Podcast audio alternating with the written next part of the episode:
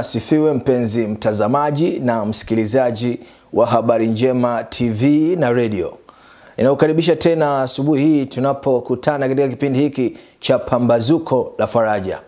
Kila siku nimekuwa nikikwambia, haijalishi unaamka ukiwa katika hali gani, jambo la kumtukuza Mungu ni kwamba ametupatia tena uhai, nasi tunahesabika moja kati ya wahai. Ndiyo, hatujatenda jambo lolote jema kushinda wale ambao wamekwisha kulala. Ni wenzetu tu ambao tuliingia nao kulala pamoja, lakini asubuhi ya leo hawajapata nafasi ya kuliona tena jua, na hivyo Mungu ametupatia kibali kuiona siku ya leo. Maana yake ana mpango na sisi. Ndiyo, Mungu ana mpango na wewe na kama Mungu ana mpango na sisi, Mungu ana mpango na wewe, maana yake ni kumwomba mapenzi yake yatimizwe katika maisha yako. Basi tunapoenda katika tafakari asubuhi ya leo, tuombe uangalizi na uongozi wa Roho Mtakatifu ili tupate kujifunza neno lake itakayotutia nguvu na kutusaidia kuelewa mapenzi yake katika siku hii nyingine. Tuombe. Baba yetu na Mungu wetu mwema, tunakushukuru kwamba nasi tunahesabiwa kati ya wahai. Wengi tulipumzika nao, lakini wakashindwa kuamka katika siku ya leo, lakini sisi umetupatia karama ya uhai tena. Asubuhi tena tunaenda kutafakari neno lako, tukikuletea shukurani kwa kuwa umetuamsha salama, na tukihitaji mwongozo wa kutuongoza siku nyingine. Roho Mtakatifu apate kuwa nasi akituongoza na kutusaidia kulielewa hili neno, katika jina Yesu Kristo, amen. Somo langu asubuhi ya leo nimelipatia kichwa kinachosema nanyi mtapokea nguvu, nanyi mtapokea nguvu. Ikiwa unaangalia masaa haya ama unanisikiliza, sema nami nitapokea nguvu. Ndiyo wewe hapo, nami nitapokea nguvu. Kifungu uh, somo hili nimelijenga katika kitabu cha Matendo ya Mitume sura ile ya kwanza na fungu la nane. Biblia inasema lakini mtapokea nguvu akiisha kuajilia juu yenu Roho Mtakatifu, nanyi mtakuwa mashahidi yangu katika Yerusalemu na katika Uyahudi wote na Samaria na hata mwisho wa nchi. Neno la Bwana linatuambia wakati Yesu akiwa anaagana na wanafunzi wake, akiwa pale mlimani, anawaaga kwa kuwaambia maneno haya ya kwamba ninyi wanafunzi wangu, ninyi watu wangu, ninyi mnaonitegemea, mtakwenda kupokea nguvu, na mtakapokwisha kupokea hiyo nguvu, mtakuwa mashahidi wangu kuanzia hapa Yerusalemu, Samaria na dunia nzima. Wanafizikia wanaposikia neno nguvu, akili zao huwasukuma kufikiria kile chanzo ama, ama, ama, ama namna fulani ya nguvu uh, inayokuwa nyuma ya uendeshwaji wa maisha yote katika ulimwengu wetu. Unasema unamaanisha nini? Namaanisha ya kwamba pasipokuwa na nguvu zinazotoka katika jua zinazosafirishwa na miale ya mwanga kufika hapa duniani, kungekuwa hakuna maisha duniani. Utasema unamaanisha nini? Namaanisha kwamba pasipo injini ya gari kuzalisha nguvu ya kutosha haiwezi kusukuma piston na hivyo matairi kuzunguka kwenda. Unasema unazungumza habari gani? Nazungumza habari ya nguvu kwa jicho la wanasayansi. Wanasayansi wanajua ya kwamba pasipo nguvu inayozalishwa na chakula tunachokula katika mwili na hewa tunayovuta, mwili huu hauwezi kuendesha shughuli zake. Wanasayansi wanakubaliana na kujua kwamba pasipo nguvu inayotokana na mwanga wa jua pamoja na, na, na, na, na, na carbon dioxide ambayo inavutwa na mmea kupitia vitundu vinavyoitwa stomata katika majani, mmea hauwezi kutengeneza nguvu ya kujiendesha. Pasipo nguvu hatuwezi kupata mwanga. Pasipo nguvu ambayo tunaita ya umeme, hatuwezi kukuwa na ulimwengu tunaoita ulimwengu wa kisasa wa leo na hivyo tunapozungumza habari ya nguvu katika jicho la wanasayansi, tunazungumzia kila kitu kinachoonekana duniani. Vyote vinasukumwa na namna fulani ya nguvu, kuanzia maisha viumbe hai mpaka vitu visivyo hai. Vyote tunavyovitumia vinahitaji namna fulani ya nishati ya nguvu ili kuendesha maisha na hivi biblia yesu anawaambia wanafunzi wake ya kwamba watapokea nguvu yesu hakuwa anazungumza nguvu ya namna hiyo yesu hakuwa anazungumza juu ya nguvu ambayo inaweza kupimwa kupimika kwa vipimo kama joules kilowatts kilohertz. Hakuwa anazungumza nguvu ya namna hiyo. Yesu alikuwa anazungumza nguvu isiyo ya kawaida. Yesu alikuwa anazungumza nguvu nguvu kubwa kuliko nguvu zote yesu alikuwa anazungumza nguvu ambayo uh, i, i, i, ndiyo hasa inayoshikilia malimwengu. Yesu alikuwa anazungumza juu ya nguvu. Nguvu sio kutoka katika kitu kisichoshikika bali nguvu kutoka kwa nafsi ya mungu mwenyewe. Yesu alikuwa anazungumza nguvu sio nguvu nyingine bali nguvu inayotoka kwa roho mtakatifu nisikilize vizuri rafiki yangu unayenitazama na kunisikiliza. Roho mtakatifu ana faida kadha wa kadha katika maisha ya waamini. Kupitia roho mtakatifu huwafundisha watu wa mungu neno lake na huwakumbusha neno hilo mara linapohitajika mara kwa mara kupitia maandiko matakatifu roho huziongoza roho, roho huziongoza nafsi zinazochunguza neno la mungu na kuzielekeza katika kweli na mara kwa mara huzikumbusha juu ya kweli hizo. Roho mtakatifu huuhakikishia huu ulimwengu ama huthibitisha huweka wazi habari ya dhambi mara nyingi uh, uh, macho yetu ni vipofu. Mara nyingi nafsi zetu ni vipofu. Na hivyo hatuwezi kudisen hatuwezi kutofautisha jema na baya. Hatuwezi kujua kwamba jambo fulani ni dhambi jambo fulani sio dhambi.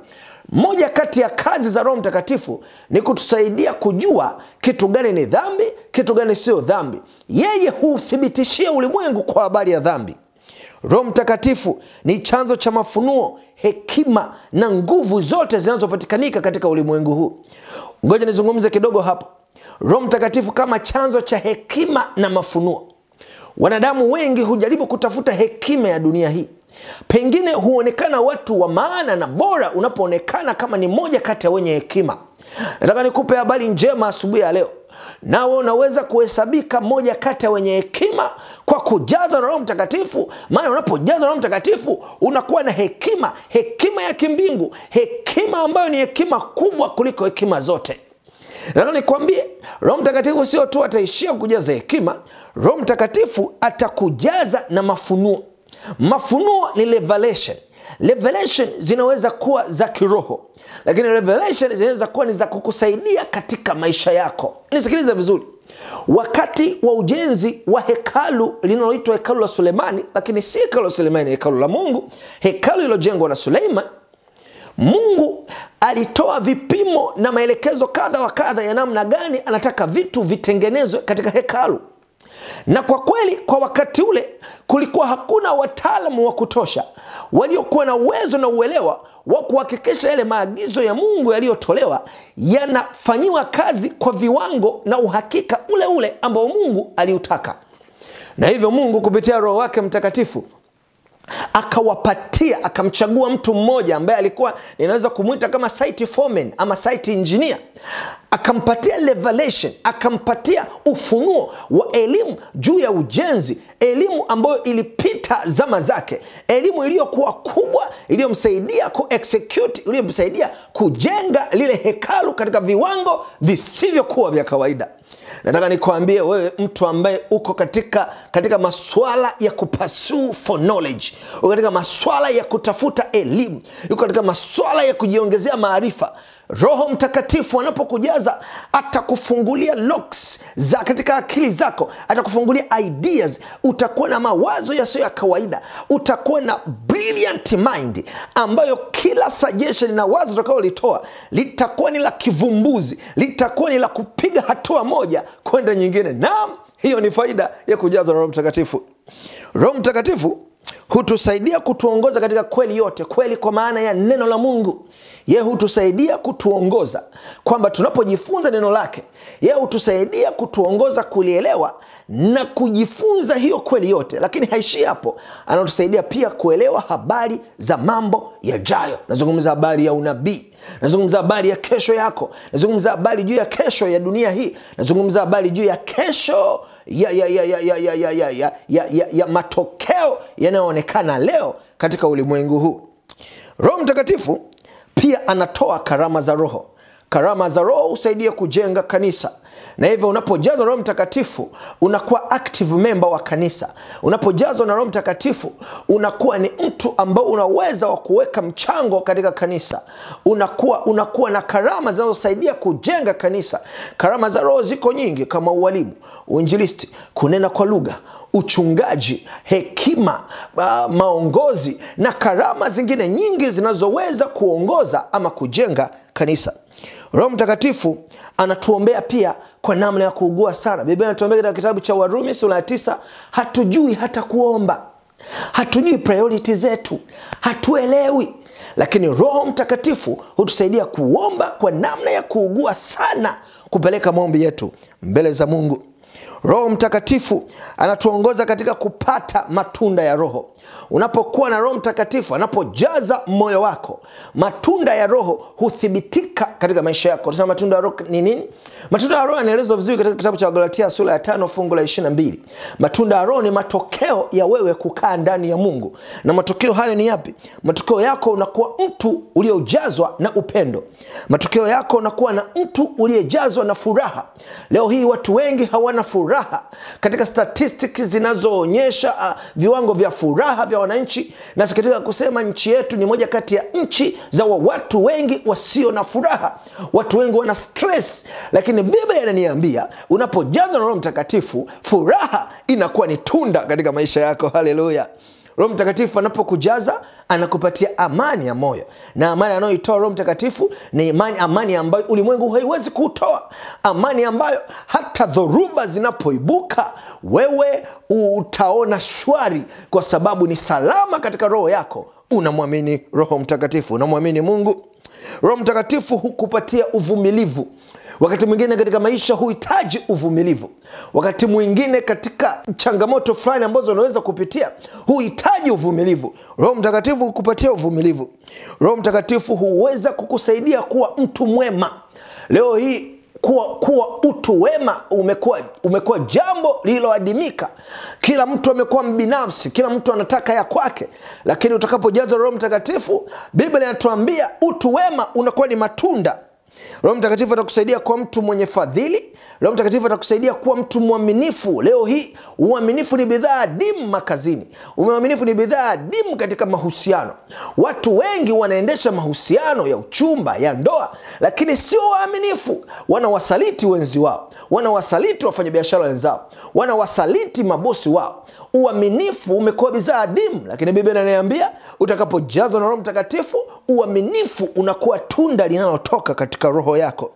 Lakini biblia inatuambia tunda lingine la mtakatifu ni upole lakini pia na kiasi. Ndiyo maana yesu kwa kuona faida hizi za roho mtakatifu yesu akawaombea wanafunzi wake akawaambia mtapokea nguvu mtapokea nguvu ambayo sio ya kawaida nguvu ambayo ni supernatural nguvu ambayo inatoka kwa mungu mwenyewe nguvu ambayo ni mungu mwenyewe ambayo itawabadilisha maisha yenu na kuwafanya maisha yenu yawe kama watu ambao ni viumbe wapya. Na biblia inaniambia roho mtakatifu walipojazwa wanafunzi walikuwa watu sio wa kawaida. Waliweza kushinda vikwazo vilivyowekwa katika maisha yao. Nataka nikuambia unavyojazwa roho mtakatifu vikwazo vilivyowekwa mbele yako utaweza kuvishinda kwa tumaini. Unapojazwa roho mtakatifu hakuna dhambi itakayokuwa ngumu kuacha. Roho mtakatifu atakufundisha kuchukia mambo ma, ma, mabaya ya ulimwengu huu na atakufundisha kuyapenda mambo mazuri ya mbingu. Roho mtakatifu atakusaidia kushinda kila majaribu. Watu wengi wanaandamwa na majaribu na wanashindwa kushinda. Paulo anaelezea pambano hili la, la, la, la roho ya mwanadamu. Anasema kutaka nataka lakini kutenda sitendi. Ole wangu maskini mimi ni nani atakayeniokoa na roho hii ya mauti? Katika fungu la 24 la warumi sura ya saba anasema namshukuru mungu kwa kristo yesu.